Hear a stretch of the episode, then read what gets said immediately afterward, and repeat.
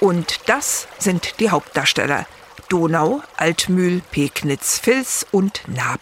Fünf Flüsse im Herzen Bayerns, die, so der Tourismusreferent des Landkreises Amberg-Sulzbach, Hubert Zaremba, durch einen Radweg verbunden sind. Der Fünf-Flüsse-Radweg geht durch die schönen Landschaften Frankens, der Oberpfalz und Niederbayerns. Und das Besondere ist einfach, dass er sehr flach und familienfreundlich ist, ohne größere Anstrengungen zu bewältigen. Und jeder Fluss ist ein Genuss mit eigenem Reiz und unverwechselbarem Charme. An den Ufern des Donaustroms liegen viele historische Städte.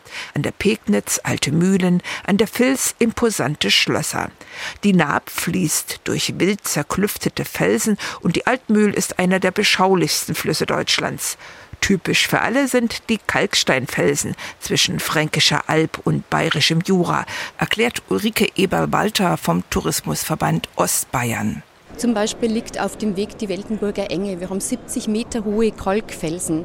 Wir haben letztendlich, muss man sagen, schwappte hier einst das Jurameer. Wir haben Korallenriffe, die halt über die Landhebung irgendwann zutage gekommen sind. Und das macht diese Landschaft so variantenreich. Der etwa 320 Kilometer lange Fernradweg ist gut in fünf Tagesetappen zu schaffen. Es gibt aber auch Abkürzungen und Varianten für individuelle Touren von unterschiedlicher Länge, so Ulrike Eberwalter. Und wir haben ja eine Bahnstrecke zwischen Nürnberg und Regensburg. Das heißt, zur Hälfte könnt ihr jetzt durchaus mal eine Bahnetappe nehmen oder ich kann zum Beispiel auch ein Stück mal mit dem Schiff fahren, weil Kelheim haben wir ja die Donauschifffahrt und wir haben die Altmühlschifffahrt. Erik, ein junger Mann aus Brandenburg, fährt zum ersten Mal auf dem Fünfflüsse-Radweg. Die Etappe von Lauf an der Pegnitz bis Amberg an der Vils hat er fast geschafft. Seine Eindrücke von der Tour schildert er quasi im Vorbeifahren. 300 Meter von mir fließt die Vils. Dementsprechend ist es auch ein bisschen kühler. Da bin ich auch nicht traurig drüber. Dann an Feldern, durch den Wald, an Bahngleisen.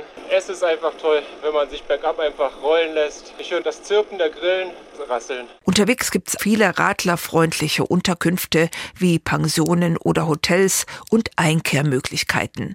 Das Ganze kann man auch als Tour buchen, inklusive Gepäcktransfer der Fünf-Flüsse-Radweg, also eine runde Sache in jeder Beziehung.